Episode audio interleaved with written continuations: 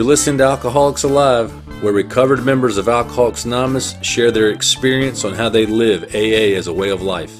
None of our participants get paid or speak for AA. Here are your hosts, Shank and Wayne.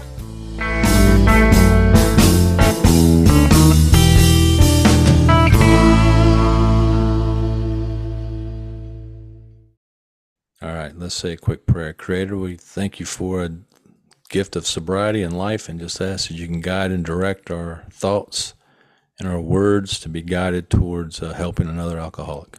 Amen. Amen. All right, we're bringing the depth and weight today, staying away from the froth, Shank. No froth. No froth today. Got got that depth and weight. If you're listening today, it's August the uh, the first Tuesday. Want to let you know that we are going to be guest on another podcast Wednesday night, August the 2nd. It's called The Meeting After the Meeting. It's going to be season two, episode 25. Now, you can listen live Wednesday night at 8 p.m. You can uh, search The Meeting After the Meeting or their, uh, their initials TM, ATM we're going to be on the uh, the, closing or the tail end of that podcast talking about the big book. So uh, join live, or you can hear the recording once it drops Thursday morning. That's the meeting after the meeting. Excited to have our guest on today. Our, we got another repeat guest. She has uh, she helped us, if you remember, on uh, season one I think it was episode seven, step six. Debbie came on and helped us with that. Did an excellent job, and uh, it's one of the most downloaded episodes that we have. So we are, we are, we're glad to have her on today. Debbie, what you been up to since the last uh, time you were on? Um, well, what have I been up to? So yeah. I've listened. I've listened to your all's podcast. That's that's been good. Well, we appreciate um, that. Yeah, and it has uh, actually what I've done because I have to. I work alone a lot. I am in a situation where I can't attend as many meetings as most people can. I've decided to go through the big book, listening to it as I work, and it's very soothing. I love it. It's as if I've never read it before. How about That's that? That's awesome. Yeah, I highly recommend it. I get it. I just get it off Audible, hear it speaking. The guy's great. It sounds like a textbook. It sounds like, oh my God, I know this part, but the, I didn't, I don't remember that part. You know, the same thing as if we were doing a big book study. It's almost right. like it is a textbook. Yeah. Yeah. I mean, who would have thought? Who would have thought? Tell us a little bit about what, for any new listeners, a little, just a little bit about yourself and how you got to AA. Well, um, try not to repeat too much what I've already said. I, uh, towards the end of my drinking, I really became desperate. I was going to lose my husband, and I reached out to find out what insurance would cover. And they told me that there was a this was in 1992. They told me I could make an appointment to go to a a um, treatment center, and so I called the treatment center and said, you know, I have a friend who's alcoholic or thinks she's alcoholic, and she wants to come in and, and have a meeting. and they gave me a date, and I think the date was like a week later. And my heart sunk, and I just knew that I wasn't going to live another week. But I never told them it was me. I said, okay, no, thank you. And I hung up. and then I realized at that moment, something told me I'm not going to live through this. And I picked up the phone and called them back. I said, well, I think it's an emergency. She really has an emergency. And they said, well, we don't know about your friend, but we know if you come in right now in 30 minutes, we will talk to you. It's like, yeah, I mean, can I? I wasn't even hardly capable of driving because I was detoxing by myself at home once again for the thousandth millionth time trying to uh, get straight and get off alcohol.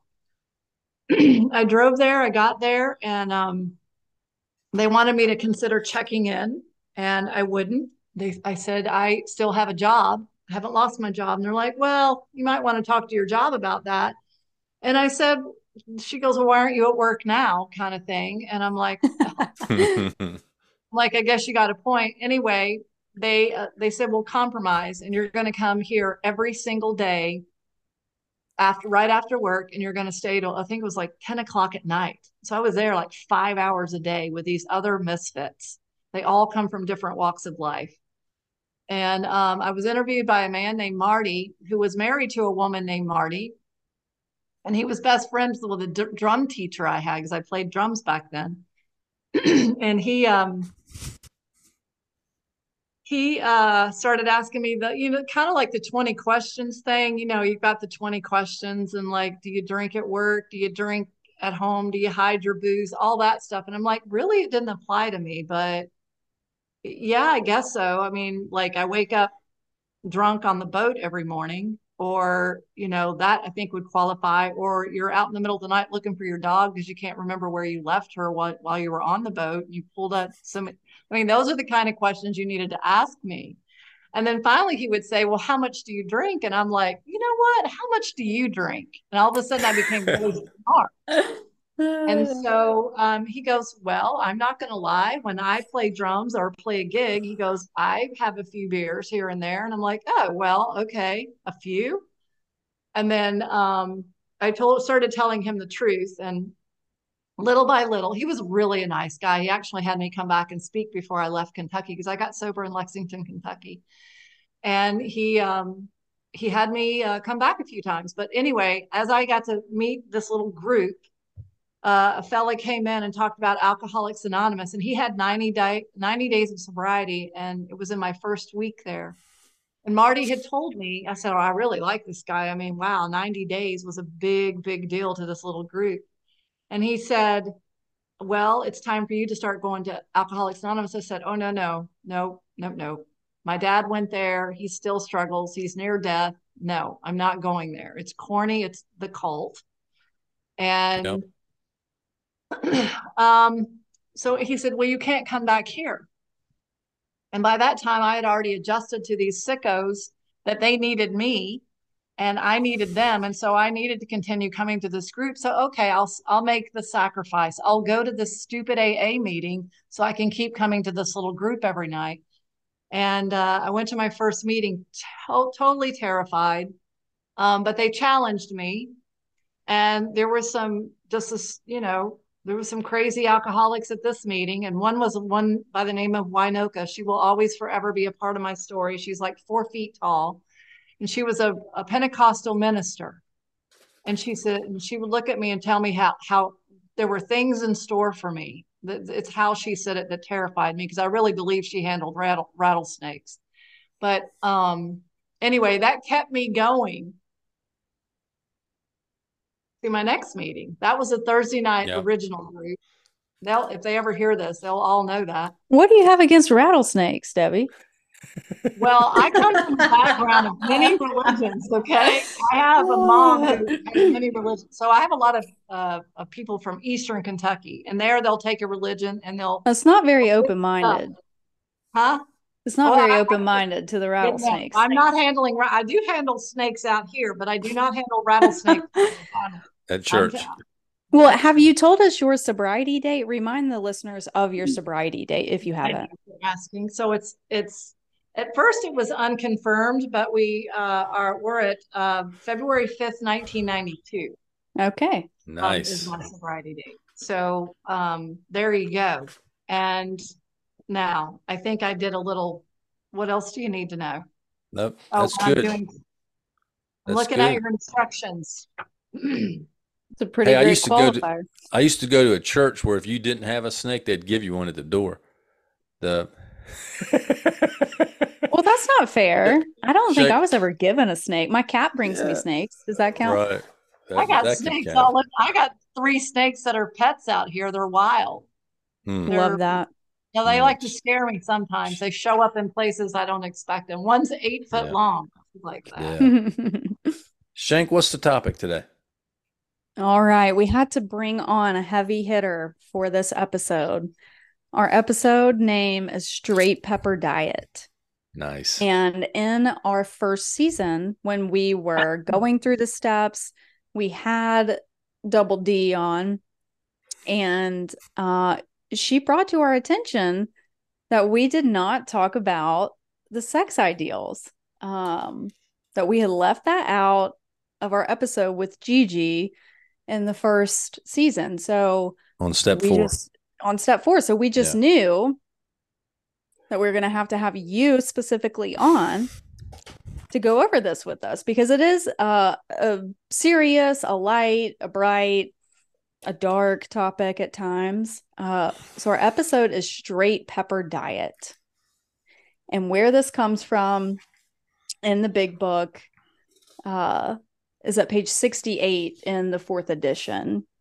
So it says, now about sex. Many of us needed an overhauling there. But above all, we tried to be sensible on this question. It's so easy to get way off the track. Here we find human opinions running to extremes, absurd extremes perhaps. One set of voices cry that sex is a lust of our lower nature, a base necessity of procreation. Then we have the voices who cry for sex and more sex, who bewail the institution of marriage, who think that most of the troubles of the race are traceable to sex causes. They think we do not have enough of it or that it isn't the right kind. They see its significance everywhere. One school would allow man no flavor for his fare, and the other would have us all on a straight pepper diet. We want to stay out of we want to stay out of this controversy. We do not want to be the arbiter of anyone's sex conduct. We all have sex problems. We'd hardly be human if we didn't. What can we do about them? Hmm. So there you go. Um, one school would amount, allow man no flavor for his fare, and the other would have us all on a straight pepper diet. Oh, straight pepper diet. Debbie, what do you think about that? Any experience? Well, it's funny that we get this, and then we, and then and then the very next thing it says, we we what was it? We want to stay out of this controversy. It's really doesn't allow you much room to speak like this on this platform. It's more Right. about sponsor to sponsee. But personally, I do not like straight pepper diet because now that has a different meaning today. Mm, And um, for some of those that I have known over the years and worked with and had all these problems with this issue, um, this is a scary place to be. And so it's, you know, we can make light of it when it comes to mine, but I'm trying not to make it light when it comes to others because there's actually some people who were victims and suffered and sure. um, but it still ends up being this comes out. And uh, so it can be very healing, but it also, and it can get us through a lot so we can start building that extra layer of relationship with God. Um, so, so saying that I've gotten through my all my resentment lists and I've written about it and I've done, you know, come on, like, oh, I'm done. And then you hear the set and like, what about your sex inventory? I'm like, sex inventory, it's all done, it's all right there. And she's like, no, I think we need to go through and and and list, you know, even the people you had a crush on. I was like, God, that was elementary school stuff. And so she had me um, make a list, and some of these people that were on my resentment list ended up on my sex inventory. Yep. Now, when you talk about it enough, and the first time I heard somebody talk about this, it was a woman from Iowa. She came and gave a talk, and she talked about this. I'm like, oh my God, she's talking about her sex life from the podium. And I was like, gone. You got to keep that stuff quiet and keep it to yourself. But I also cheated on my husband seven times in seven different relationships. So I was not one to, to make those rules. Now, I can say that stuff now and I can say it on this platform. Um, I am not proud of that whatsoever. I will tell you, I hurt a lot of people. This is where it gets hard to talk about. Now, if I want to get through that, I got to do this. So I reviewed my conduct over my past and I had to look at where was I selfish? I mean, there was nothing that was selfless about it. I can assure you that. Nothing. Um, where was I dishonest? Every single thing I did was based on dishonesty. Nothing was honest. I lied. I cheated. I lied again, and she. It was awful. Um, or inconsiderate. I mean, all of that goes together, right? Whom had I hurt? Any person that was even close to me. And I was an abandoner. I would, if I thought something was going to go down, I would abandon you. I would leave you. I would truck. I was gone. I was out of here. I have cleaned up some of those messes. I have talked to these people and I've made sure that they knew I knew I was wrong. I knew that I made them feel like crap. Um, did I unjustifiably arouse jealousy, suspicion, or bitter, bitterness?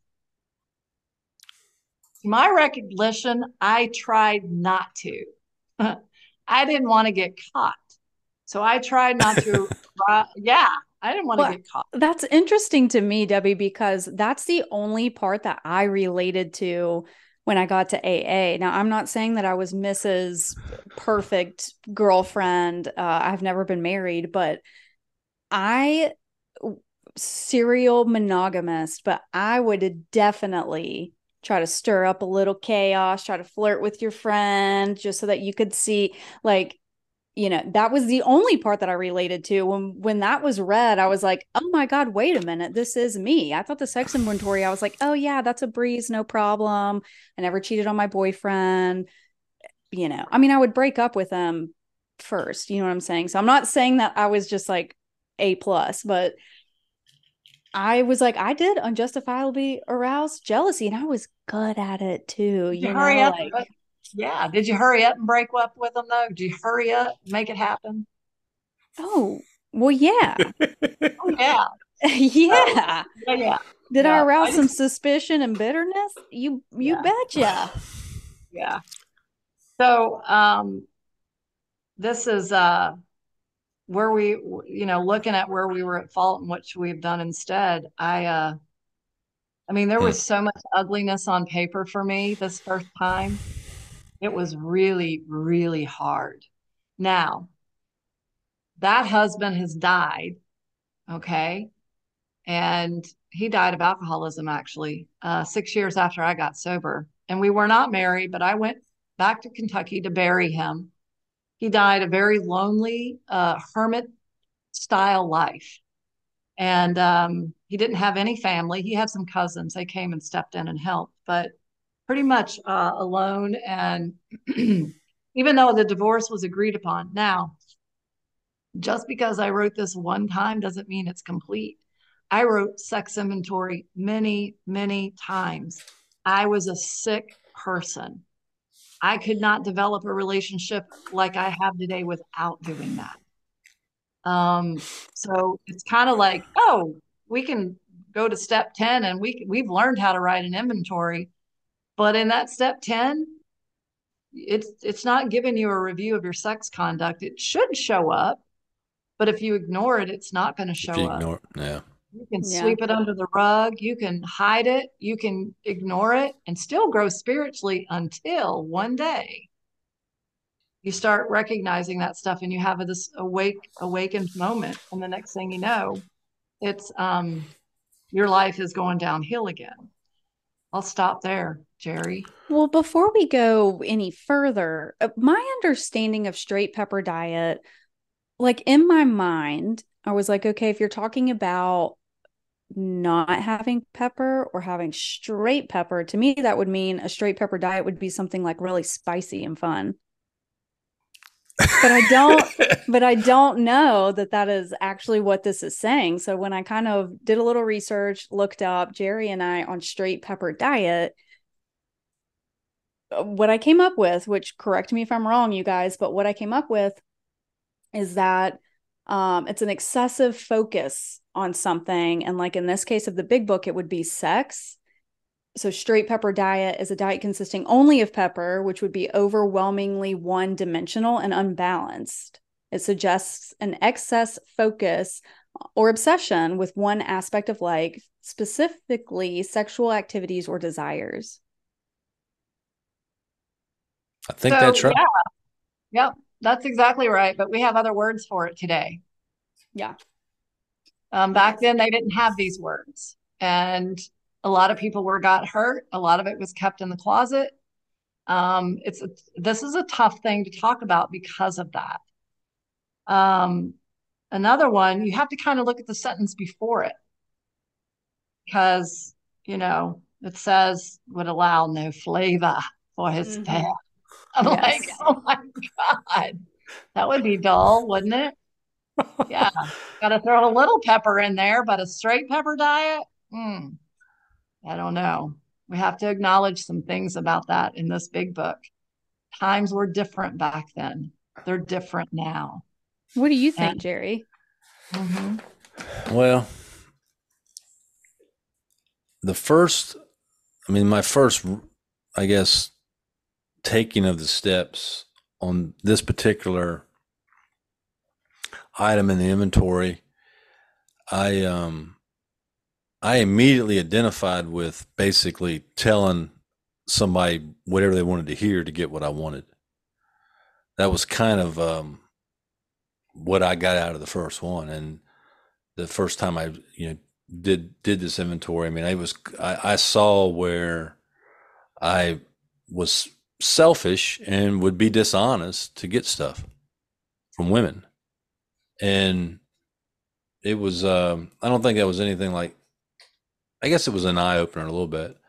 Um, but I also saw where I mean every relationship I was in was selfish. I mean, all I was worried about was was myself and you know getting what I wanted and not not caring about the other person's uh, feelings or what they needed or what they didn't need. It was just it was all kind of one dimensional towards towards me.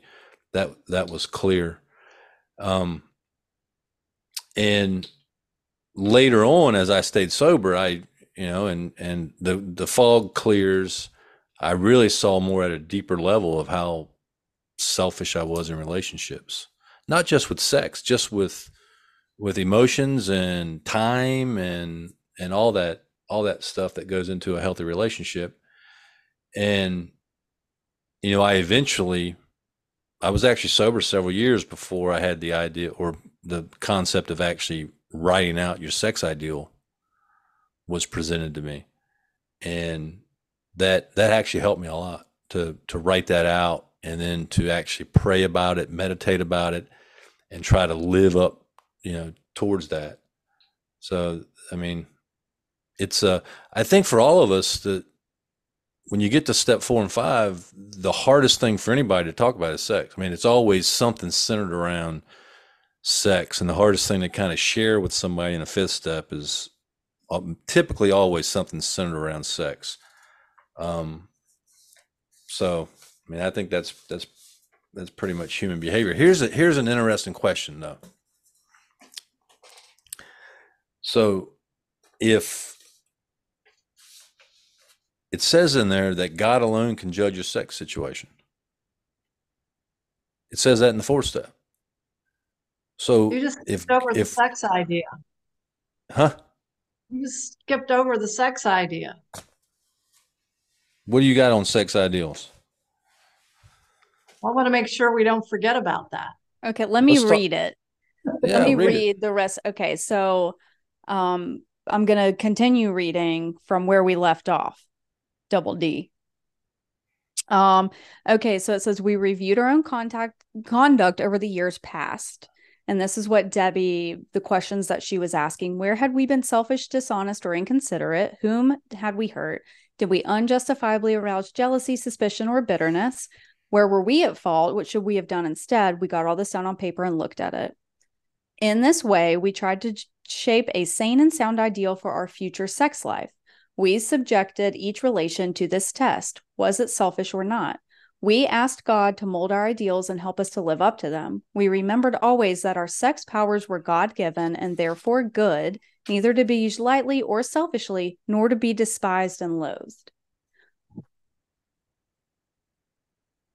Hmm. Shall I continue? Doesn't it? I don't have it in front of me. Doesn't it say something about growing towards it or living towards it or something? All right. Continuing on, whatever our ideal turns out to be, we must be willing to grow toward it. We must be willing to make amends where we have done harm, provided that we do not bring about still more harm in so doing. In other words, we treat sex as we would any other problem. In meditation, we ask God what we should do in each specific matter. The right answer will come if we want it. So I was made to write out a sex idea. And um, I mean, I guess you could put it in your head. It doesn't actually say, oh, we put it on paper, but yeah, I didn't have any one of my 13 sponsors that thought that was a good idea. Matter of fact, I had one sponsor said, "Don't even date somebody in AA because that's like two ticks and a dog." And I'm like going, "You know who that was? Remember Jerry? He would say that all the time. He goes, he goes, that's like he'd look at a relationship and AA, and he goes, that's like two, no, two ticks and no dog." I was like, "Damn, you scared me to death with that. I'll never date somebody in AA." But but after I became clear and and got out of I didn't get out of it. I had to be do the grown up thing and I had to give my husband back his life. And I did. He was a really good man. And I really messed it up for him a lot. Um, so I don't ever like to call him my ex. I always call I try to call him my former husband. Uh, and hopefully before he died that I gave him some kind of peace.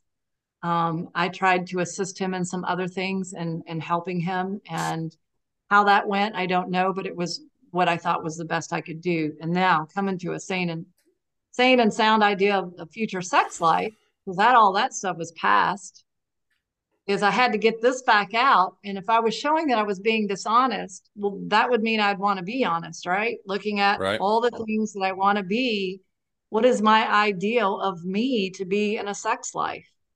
And so if I had been manipulative, which is another form of dishonesty. I'm like, I want to be clear. I want to be honest. I want to be communicative. I want to allow for. Oh, and another thing that came out on Sex Idea is allowing somebody to be human. Because the first time I thought a man wasn't supposed to do certain things. Now, for me, it was men. I don't know. Everybody else has different flavors. I don't know. Doesn't matter to me. But the first time I had this understanding how men should be, and that they were all my shining white, uh, you know, shine, shining armors, shining knights, shining armor knights, whatever you call it. They were all going to rescue me, and I was always looking for a rescuer. Yeah. Um. So, God, you know, I I had to really look at that. Now, I I can remember my sponsor, and I was like you, Jerry. I waited on that. I didn't I didn't write it like like the first time I did this, but I had a a sponsor, Rita. And Rita, she goes, "Oh, you need to write this." And I'm like, "Yeah, I don't need to write this." She goes, "Oh, yes, you do. It could." She treated it like it was going to save my life. And I have to tell you what, you know, I'm like, well, let's just write it right now. And I'm like, tall, handsome. I prefer blonde, you know. And I was giving her the idea of what I thought. Right. And she goes, Well, I don't think you're going to do any different with that. And so we started really getting to the nitty gritty of how do you want to be? If this keeps, if these, all these relationships, now I'm not going to tell you how many because there were a lot, but even, even as a, as a, an adolescent, I would have a crush on a guy and it was really no different than, than as an adult of having a crush. I still was stupid and did stupid things and hurt people. So this was going on all of my life. Um, now, having that idea, she'd make me carry it around in my wallet. She goes, Do you have your sex idea with you? And I'm like, Yeah. And because if I came to her with the question like, oh my God, and I mean, and this this sex idea, the experience I had with it helped me to learn to live alone. Um, not alone like I'm lonely, but alone where I could function in the world without having somebody to lean on or somebody to pick me up. And my relationship with God grew. I wasn't having to. Um, um, I, as a matter of fact, I quit dating altogether. Yep. I was not interested whatsoever. And then I met you know, my husband, Jeff, at a wedding and he wanted to talk to me. And I was like, I really have no time for you. I don't want to talk to you. I don't want to date. I mean, I would have turned, I would have been a lesbian after that if I could have, but it just didn't work out like that. So he was very kind and I had to get my sex ideal out. And guess what I had to do is tell him about my affairs. This is after he asked me to marry him. I had to be truthful and let him make the decision. This is the kind of person I was, and you need to know that. This is what I strive to be, and I had to let him know that too. We've been together for 25 years. Not that bad. Yeah. So- Something that always gets me that I remember the first time I was going through the steps. Um and I got to this. I had dated this man for several years and I had you know, basically skipped town and moved and got in a bunch Packed of trouble and was going to prison. I packed my grip and I was moving north. Actually, I was not going further south. This is as north as I would like to be. Thank you very much. But, you know, it tells us we have to be willing to make amends so long as it's not going to bring more harm. And, right. you know, I really um I mean, everyone had texted around the news article and all from back where I live. And so I was really wanting to kind of like save face a little bit. This was before I went to prison, just like, oh, no, no, no, but I'm okay. And like, I'm getting sober. Like, I wanted to say something and I really wanted this man to know, uh, mostly because he had cheated on me and he was like engaged to this girl that he had cheated on me with. And I remember my sponsor just being like, you know what?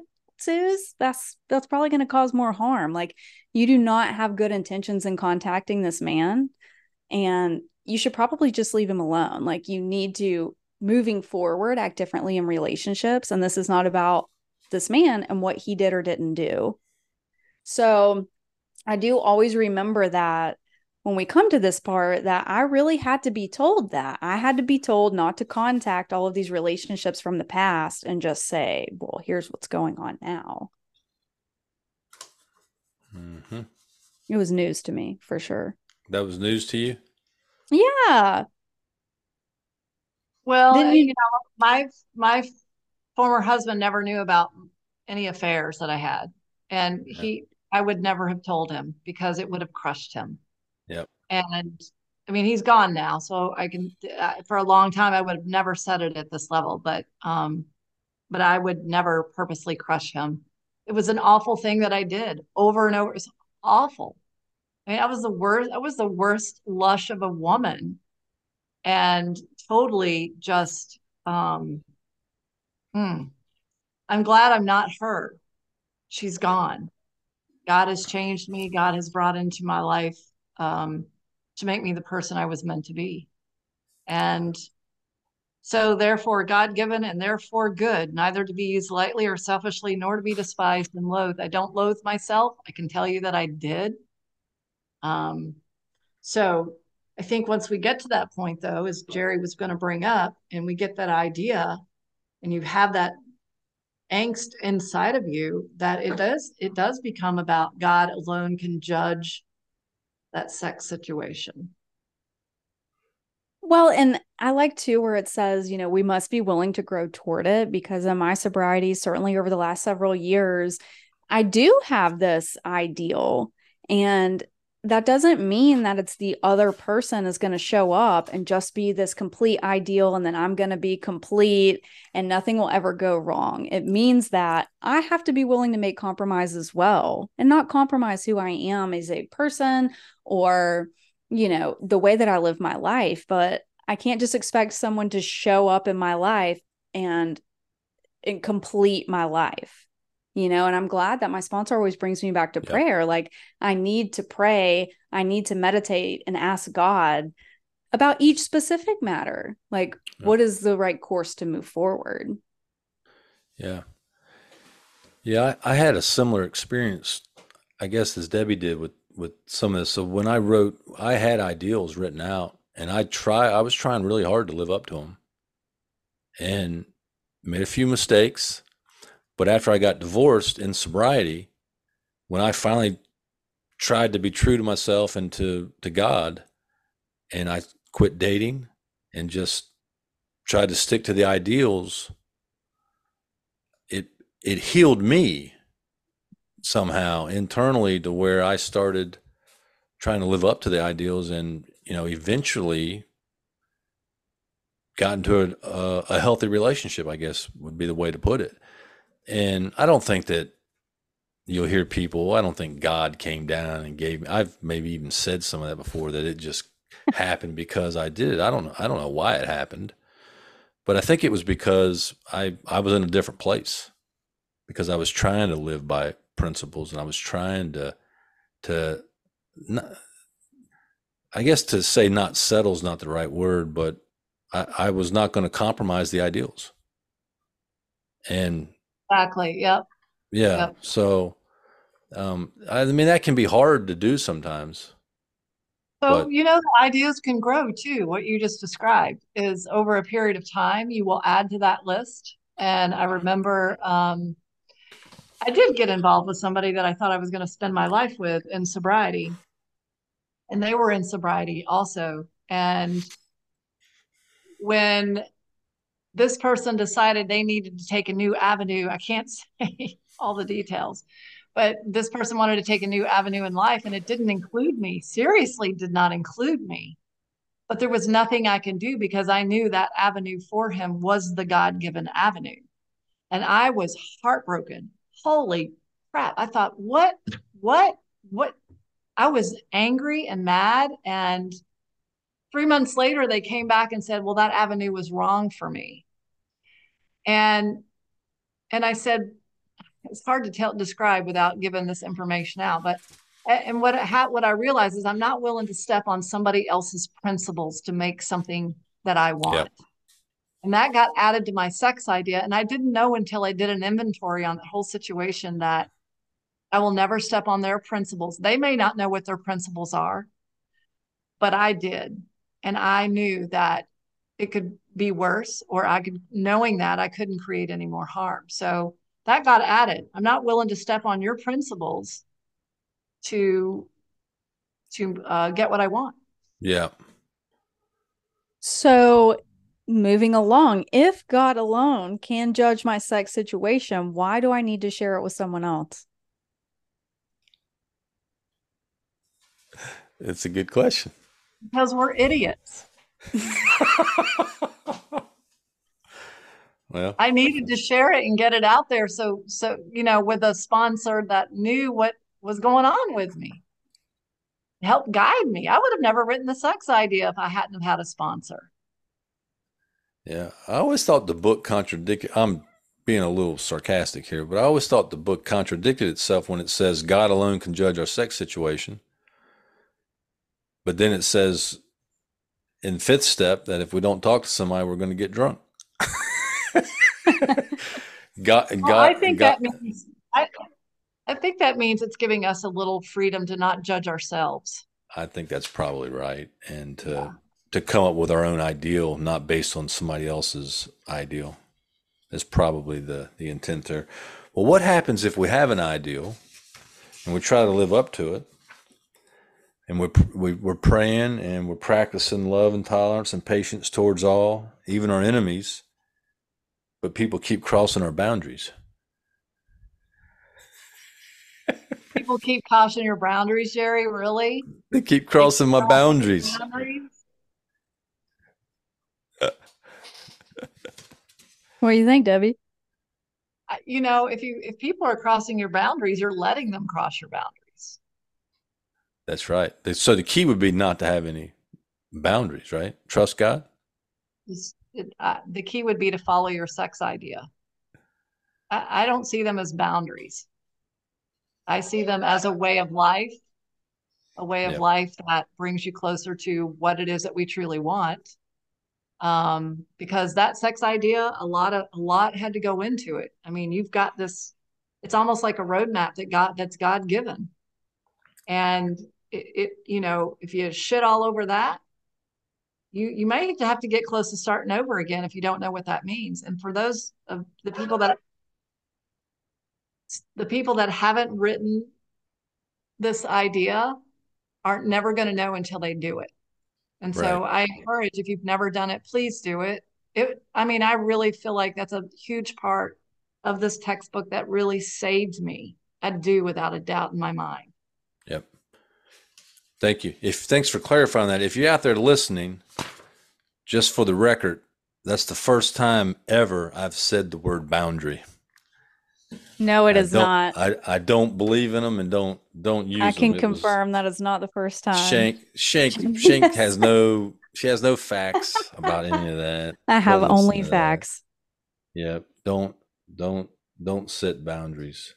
There's better ways to do that. Let's uh let's move on to big book shrapnel. All right, I think a couple of the shrapnels tie into the topic. they do, and Well, in you in wanna- honor of don't Debbie forget the- Davis, we're gonna we're gonna call this Big Book Nugs, but that's N U G Z. Uh, that's a good one. That's a real good one.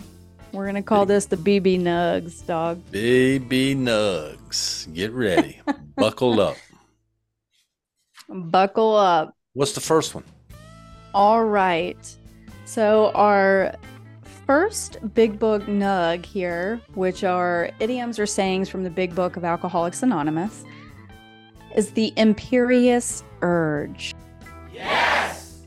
This is from page 70.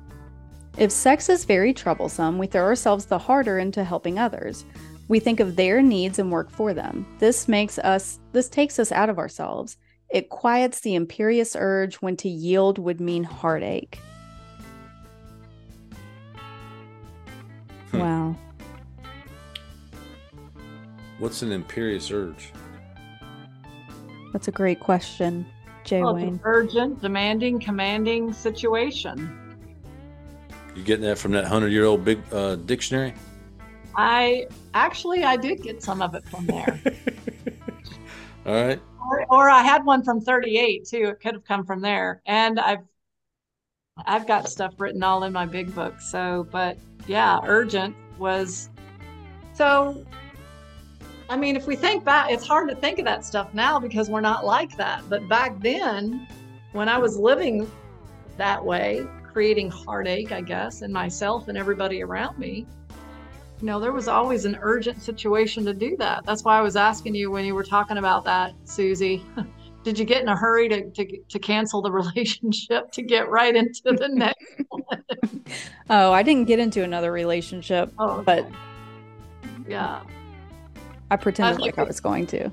yeah. I always thought there was something better around the corner, you know, and that imperious urge was Mm-hmm. telling me that there was. And so now, um, throwing ourselves into helping others really, really fixes that. It does fix it, among other all our other problems. This this not the exact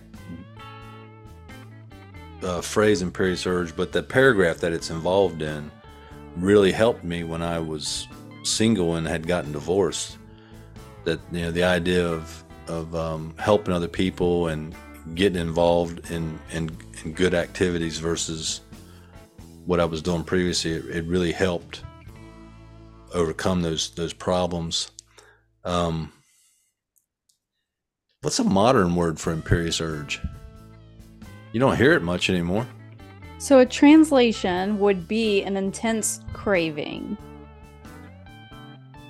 So Ah, I personally don't think that that fits as well uh, into would- this paragraph, you know, as im- imperious urge. I would say urgent satisfaction. Sure. urgent satisfaction. Can't resist the urge. Can't get no satisfaction. Mm-hmm. All right. Well, I think we keep imperious urge in the big book as it is, don't you? I think I- so. I think that nug is pretty good. That's That a pretty is good, nug. Good Good nug. little nug there. You know, if you All start right. thinking about it, that's what's going to happen. If you Very don't use, true. that, use the, if you don't use the guidance. What's the next one, Shank? We're going to keep imperious urge. We're keeping it. All right. And All right. So our big book nug number two is The Grouch and the Brainstorm, which is from page 66. And it says, if we were to live, we had to be free of anger. The grouch and the brainstorm were not for us. They may be the dubious luxury of normal men, but for alcoholics, these things are poison. Mm. The grouch and the brainstorm. What you got, Double D? Well, you know, I've thought a lot about this one over the years, the grouch and the brainstorm, and it came at me at different things. But mainly, it's you know the haters and the and the debaters are not what I needed at this time or at this period of of what I was doing in the big book. Um, so that's how kind of how I looked at it. Um, I didn't need to all of a sudden get brilliant. I didn't need to be. Uh, I did not need to be angry. I had to be free from it and then and then you go to the other way and you get brilliant on what you need to be doing or not doing and and that gets in your way so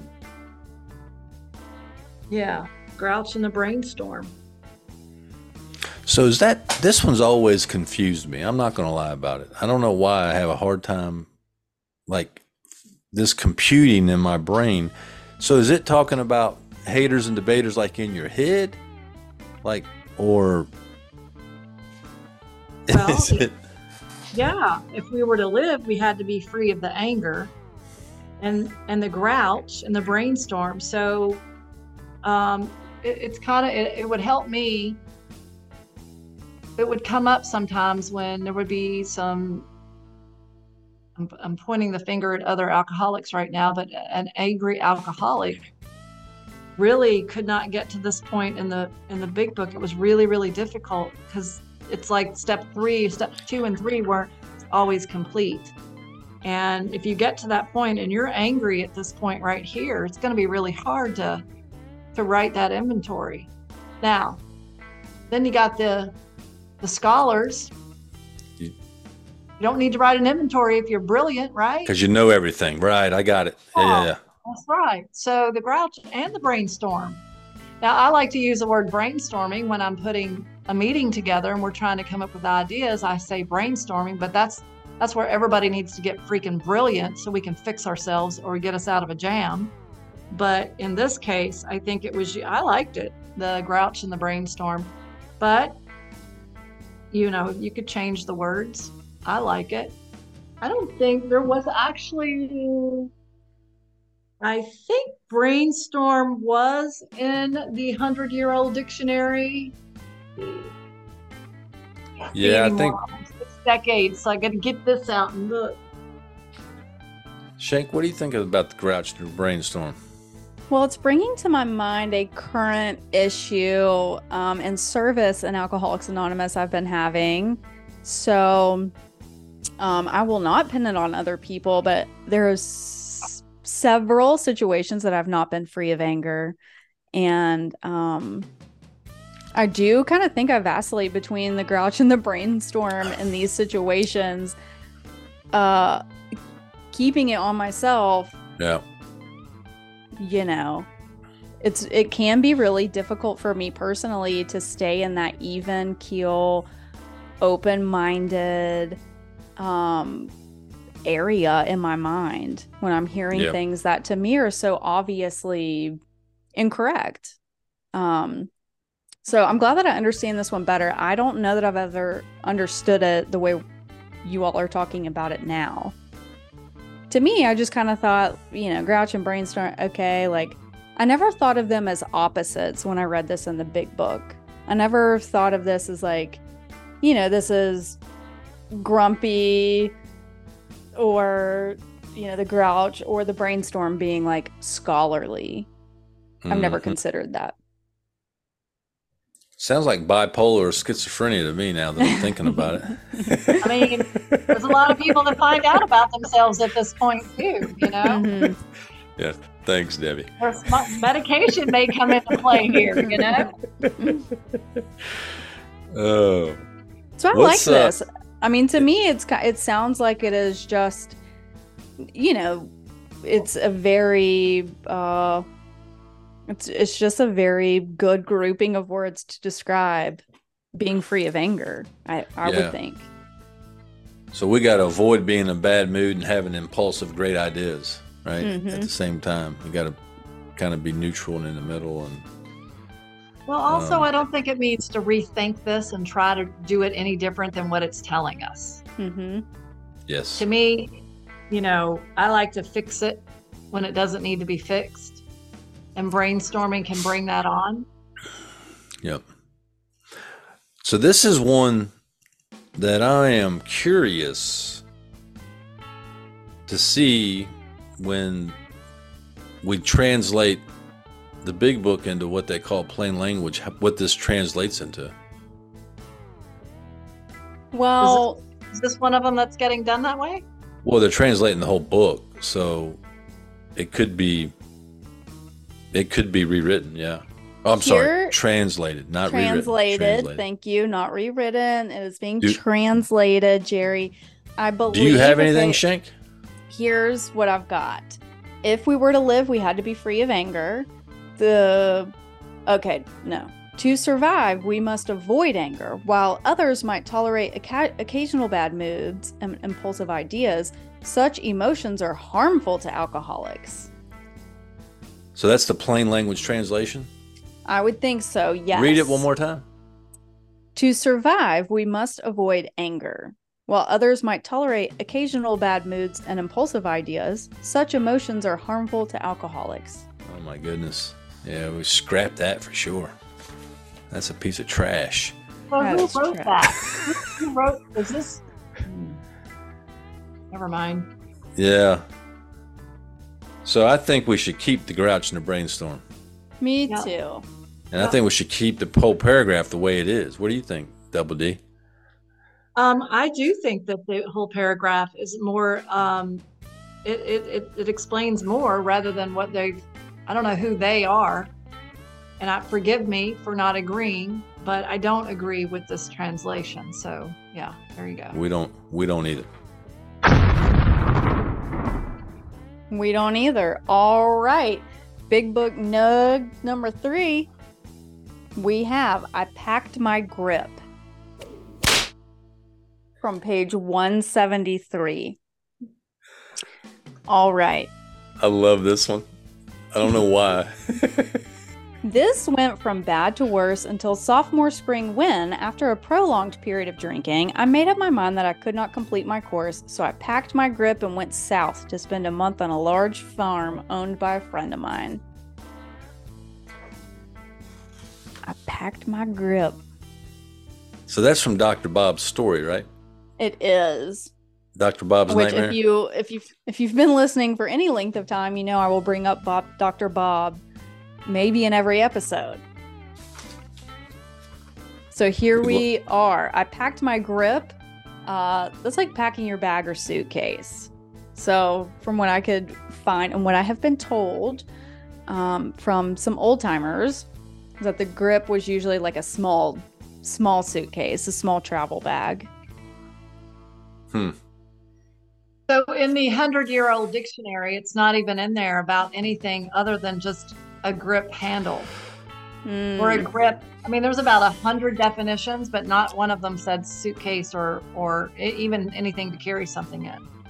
But it would describe all kinds of different handles. Mm-hmm. So, um, grip sounds like a slang word. That it could have been a slang for a suitcase or a carrier. I like that's why I, that's how I've discovered slang words is that if they're not in the dictionary and it's in here, it's usually with some kind of slang. Get, Mm. Right. get my grip. I packed my grip. I think it's interesting that he uh I mean if you read that whole paragraph, right? He he basically said, Screw these people where I'm at, I'm going somewhere else. Yeah, So- it sounds like to me it's just like you pack a few things in a I'm carry-on out. and you go. Like, you Oh, know, you no, packed he- your grip, your little weekend bag, you're just out. Oh, he Yeah. went to spend a month in in the farm. I mean, I would do this. This is me. This is yeah. No, right. He went. He went to get the fog out of his brain, and he That's right. in school was very foolish, and that I'd better return and continue my work. Mm-hmm. Yeah, he got fed up with where he was at, and so he was temporarily going to the farm to recuperate and to get better, and um, and then went back. So he packed his grip. This is a term that I think we should bring back. I think maybe today it would be like carry on, or what would other people say? Like, you know, I think Pack of my like a s- backpack. Yeah, like I packed my bag, my laptop bag. I don't know my. My sling trying to back. Yeah, I'm trying to think of a brand. I'm not Mhm. hip to brands, but I'm sure that there's a brand that Oh, everyone uses. cool. Yeah, packing your bag and going on a geographical cure will not fix alcoholism. I you tried. It does will not. temporarily for five It did not for me. It made it so much Tim. worse.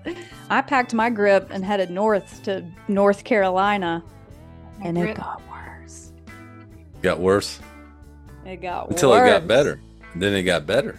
And then it got better. So I think I packed my grip is one we need to we need to bring back. I Start love it. start including in our shares. It's slang, Jerry. Well, we can bring slang back. Why can't we have some new slang? Okay.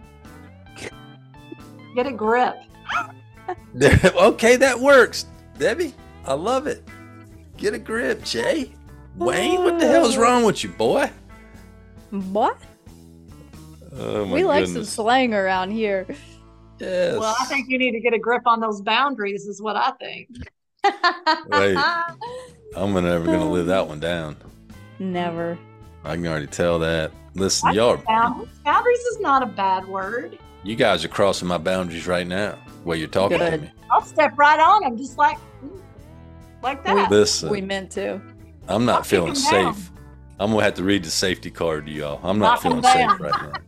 You knock them oh, down. Oh, not the safety card. All right, listen. I packed my grip. Are we gonna keep it or scrap it? Oh, Debbie? we're keeping it. It's somebody's story. I don't think you can get rid of it. Good point. All right, I'm keeping it. We're keeping it. Three for three.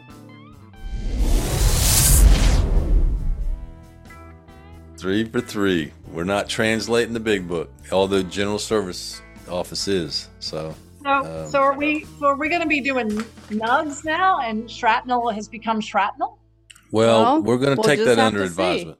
We're we're we're going to take that under advisement. If we decide to change it, we're going to give you the cred. Don't worry. No, no, please. It's going to be double D's nugs. Double D's nugs, I like golden nuggets. golden nuggets. All right, Debbie, we appreciate you coming on. Always a pleasure to talk to you and to get your insights. Thank you for having me. It was a And, tough uh, one for me. This one yeah. was. I like digging into some of that stuff sometimes. It's it's difficult stuff to talk about, but it's uh it's it starts the path to healing. So if you're out there and uh, you're curious about straight pepper diet, we would encourage you to work the 12 steps and uh, With a sponsor. with a sponsor and with God Yes. and Don't leave uh, out the sex inventory and don't leave out the sex inventory if you want to and be the free. sex idea. Because Debbie will come knocking on your door. She'll send you an get you. email. Yeah. All right. Be free. Freedom. Thanks for listening. If you have a comment, suggestion, or just need help, you can email Shank and Wayne at freedom at alcoholicsalive.com. Remember, we're recovered members of Alcoholics Anonymous, but we do not speak for Alcoholics Anonymous, nor do we get paid. Join us next week for another great episode.